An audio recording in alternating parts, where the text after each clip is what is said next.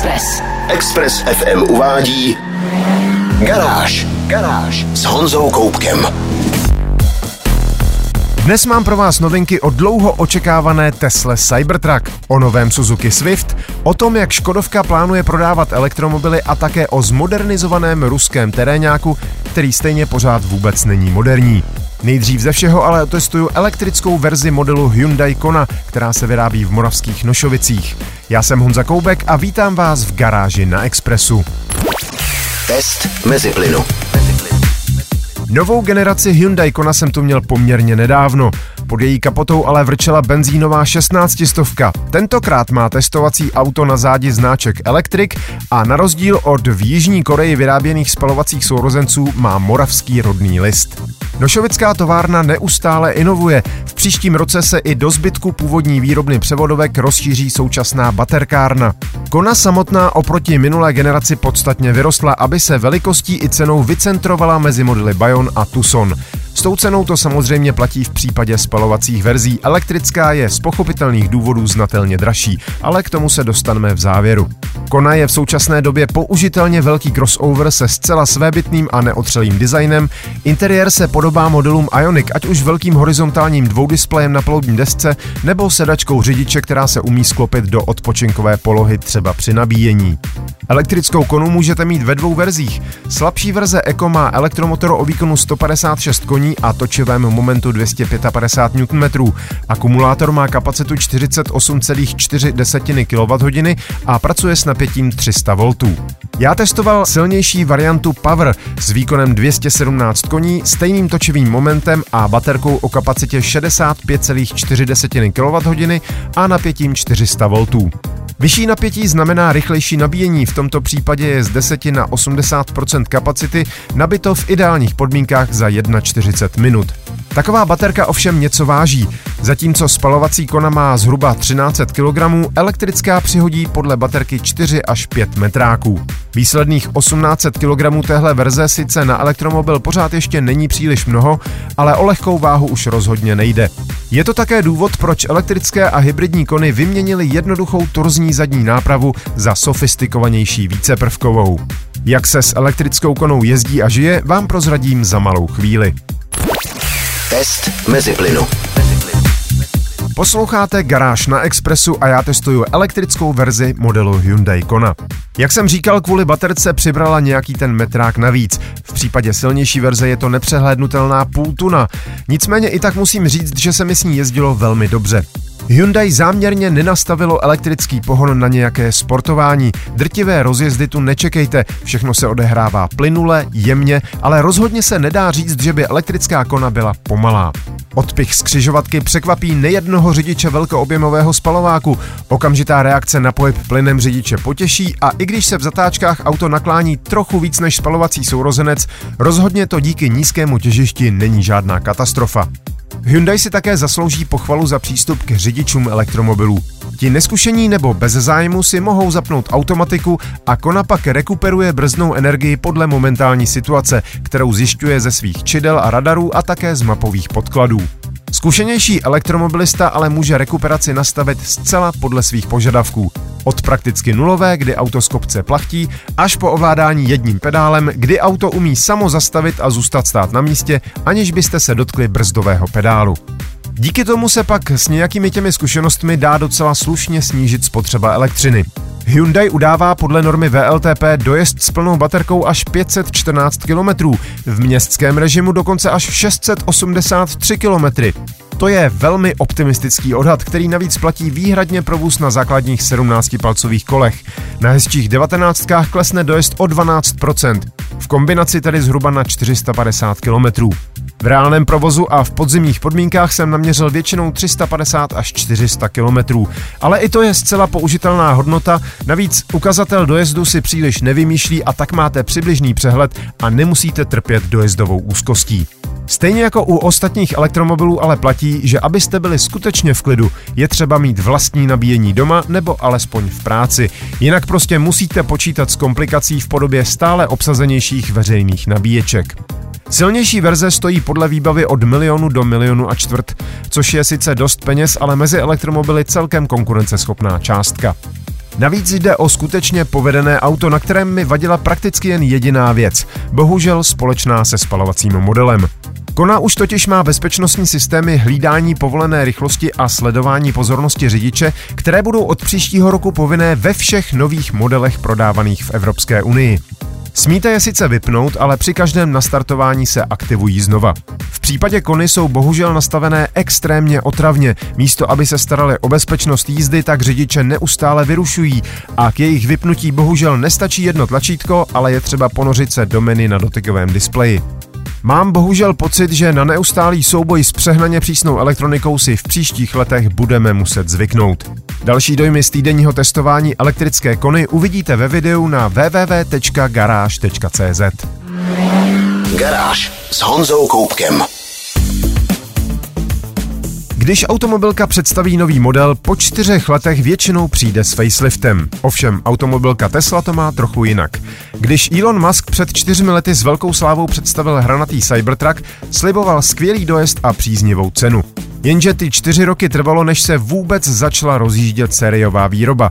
Hranaté tvary se příliš nezměnily, jen už možná nejsou tak překvapující a šokující, jako byly před těmi čtyřmi lety. Změnila se však cena. Z původně slibovaných 40 tisíc dolarů stoupla základní verze na 1,60 tisíc, tedy v přepočtu nějaký milion a 400 tisíc korun. To je ovšem za základní jednomotorový model se zatím nespecifikovaným výkonem a dojezdem kolem 400 km, který přijde nejdříve v roce 2025.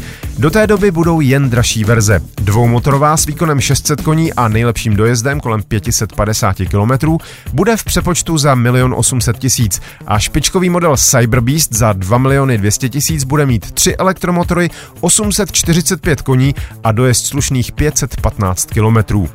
Stovku zdolá za méně než 3 sekundy a Musk při uvedení ukázal video, kde Cybertruck zrychluje lépe než Porsche 911 a přitom druhé Porsche 911 táhne za sebou na vleku. To je všechno fajn, ale původně slibovaný dojezd přes 800 km při premiéře nikdo nezmínil. Je otázka, jestli varianta long range ještě přijde, nebo jí Tesla potichu odpískala. Když se ale podíváte na další parametry Tesly Cybertruck, chtě nechtě musíte obdivovat zápal a odvahu, se kterou se mladá automobilka pustila do redefinice pickupu, tedy zejména v Americe extrémně tradiční automobilové kategorie. Přísně geometrická karoserie je z nerezového plechu s dalšími příměsemi. Je tak pevná, že tvoří nosný exoskeleton a uvnitř je jen lehké hliníkové jádro. Plechy jsou tak tvrdé, že dveře nepotřebují dodatečné výstuhy proti bočnímu nárazu a dokonce odolají i palbě z ručních subsonických zbraní. Okna mají skla Gorilla Glass, které známe z telefonů. Tvrdá je i příď, což je ovšem problém, protože kvůli ní se Cybertruck nebude moct prodávat v Evropě. Nesplní totiž legislativu pro ochranu chodců. Akumulátory pracují s napětím 800 V a dají se nabíjet výkonem 350 kW. Nízkonapěťová síť jede místo na 12 na 48 V. Veškeré řízení je takzvaně by wire. Mezi pedály, volantem a zbytkem vozu tedy není mechanické spojení. Odpružení je vzduchové, zadní kola natáčecí, světlá výška až 432 mm a zdvih tlumičů 305 mm. To všechno poskytuje skvělé terénní vlastnosti. Tažná síla 5 tun. Na korbu můžete naložit 1100 kg a když zatáhnete vestavěnou roletu, můžete si na ní klidně stoupnout. Už se také mluví o spoustě doplňků a nástaveb. Cybertruck je auto, které buď milujete nebo nenávidíte, ale nelze ho aspoň trochu neobdivovat. Další podrobnosti a fotky najdete na garáži.cz. Garážové novinky na Express FM. Posloucháte Garáž na Expressu. Od brutálního science fiction pickupu pojďme k něčemu tak tradičnímu, až to působí osvěžujícím dojmem. Suzuki oficiálně představilo novou, čtvrtou generaci oblíbeného modelu Swift. Nový model je zajímavou evolucí toho předchozího, zachovává si celkem zaoblené tvary, ale zcela nová příď, přepracované světlomety i zajímavé linky běžící po bocích vozu z něj dělají svěží, moderní a celkově ostřeji působící auto. V interiéru to také prokouklo, přestože v porovnání s některými jinými auty v téhle kategorii je to pořád docela old school. Je tu dostatek fyzických ovladačů a pod volantem tradiční analogové budíky. Jenže právě to může spoustu zákazníků přilákat, přičemž samozřejmě nepřijdou ani o moderní vymoženosti, jako je devítipalcový displej infotainmentu nahoře na palubní desce, tedy přesně tam, kde je nejlépe v zorném poli a nepřekáží výhledu ven. Suzuki zatím nezveřejnilo technické podrobnosti, je ale prakticky jisté, že o pohon se bude starat benzínová tříválcová 12 stovka s mild hybridní technikou, která by měla mít lepší spotřebu, nižší emise, lepší točivý moment v nízkých otáčkách a rychlejší odezvu na plyn. A jak je u Suzuki dobrým zvykem, kromě předokolky bude k dispozici i model s pohonem všech kol, tedy s technologií, kterou nedokáže nabídnout spousta o třídu nebo dvě třídy větších crossoverů. Pro zákazníky, kteří nepotřebují velké auto, ale čtyřkolku kvůli kluským místním cestám využijí, to bude jeden z mála ideálních hatchbacků. Do prodeje by nový Swift měl přijít na jaře příštího roku, takže na podrobnější technické informace i ceny si ještě musíme chvíli počkat. Fotky si ale můžete už teď prohlédnout na www.garage.cz. Garáž. Automobilka Škoda představila novinářům svůj plán ohledně prodeje bateriových elektromobilů. Především se mluvilo o prodejních křivkách, jinými slovy, kdy se odbyt elektromobilů a odbyt spalovacích aut potkají na stejné úrovni. Škodovka je ohledně našeho trhu poměrně opatrná, protože logicky počítá s trochu horší kupní silou a konzervativnějšími zákazníky než v západnějších částech Evropy. Obě křivky by se tedy u nás měly protnout v roce 2032, zhruba o čtyři roky později než v celé Evropě dohromady. Do roku 2030 chce česká automobilka na všech evropských trzích dosáhnout 70% podílu bateriových elektromobilů, přičemž kromě Eniaků hodlá do roku 2026 uvést ještě tři další nové elektromobily, včetně kompaktního crossoveru Elrock a malého městského auta kategorie A0. Automobilka se chlubí výrazným nárůstem prodejů elektromobilů. Za prvních 9 měsíců letošního roku prodala zhruba 55 tisíc Eniaků, což je meziroční nárůst o 47%. Celkem už se tohoto modelu prodalo přes 160 tisíc kusů a je přijatých 215 tisíc objednávek. Automobilka také postupně inovuje. V modelovém roce 2024 přijde nová výbavová řada Laurin a Clement, nové účinnější a výkonnější elektromotory s výkony až 250 kW a lepší akumulátory s trochu lepším dojezdem a nabíjením rychlejším o 22%. Proti tomu ovšem stojí neúprosná statistika celkových prodejů automobilů značky Škoda na domácím českém trhu. Letos si novou osobní Škodovku odveze zhruba 220 tisíc majitelů, ovšem elektrických Eniaků z tohoto počtu budou pouhá 3%. Plánovat 50% podíl za pouhých 8 let tedy vyžaduje velkou sebedůvěru nebo naopak výrazný sebeklam. Další informace najdete na webu garáž.cz. Garážové novinky na Express FM. Na úplný konec jsem si nechal perličku z naprosto opačného konce, než jsou moderní elektromobily. Další modernizace se totiž dočkala Lada Niva, vůz, který se s drobnějšími změnami vyrábí už od roku 1977, tedy neuvěřitelných 46 let. Jednoduché až spartánské auto do terénu ale pořád má své zákazníky a tak ruská automobilka připravila novinky i pro rok 2024. Ačkoliv, jak se to vezme. Ladaniva Legend se totiž eh, spíš znovu vrací do stavu, v jakém se prodávala začátkem roku 2022. To totiž měla například systém ABS a airbagy, jenže pak Rusko vojensky napadlo Ukrajinu a následné sankce od civilizovaných zemí znamenaly, že se nivy nadále musely prodávat bez těchto elementárních prvků výbavy. Dotklo se to dokonce i modelu Niva Travel, což je modernější SUV vyráběné někdy od roku 1998. V něm už najdete dokonce i systém ESP, tempomat, palubní počítač nebo podsvícený přístrojový panel. Embargo na kvalitnější součástky také znamenalo, že od roku 2022 Niva neměla motor, který by plnil jakoukoliv modernější emisní normu. Její agregát splňoval pouze normu Euro 2. Nově si sice zase polepší, ale norma Euro 5, kterou od nového roku zvládne, byla zavedena už v roce 2009, takže opět nejde o velký zázrak. Novinky se navíc odrazí na ceně, která je sice v porovnání s moderními auty velmi nízká, ale při srovnání kvality a výbavy se velmi rychle ukáže, že to má svůj důvod.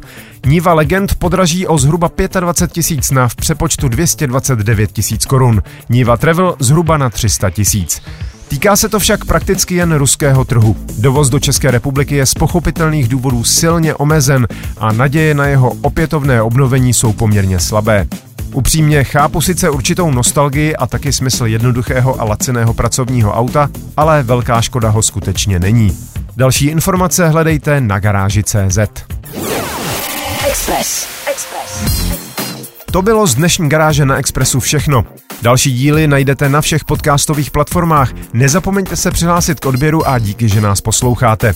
Videa a fotky k dnešním novinkám, stejně jako další nálož informací z motoristické branže, najdete jako tradičně na www.garage.cz, stejně jako videotest elektrické verze Hyundai Kona z Moravských Nošovic. Další testy aut i motorek a také moje vlogy a podcasty najdete i na novém YouTube kanále Tisíc koní. V novém vlogu uvidíte opět elektrickou konu, tentokrát ale moji úplně první jízdu právě v okolí Moravských Nošovic. Díky za pozornost, mějte se báječně, buďte zdraví, jezděte rozumně a na Expressu naslyšenou zase za týden. Garáž. Na Express FM.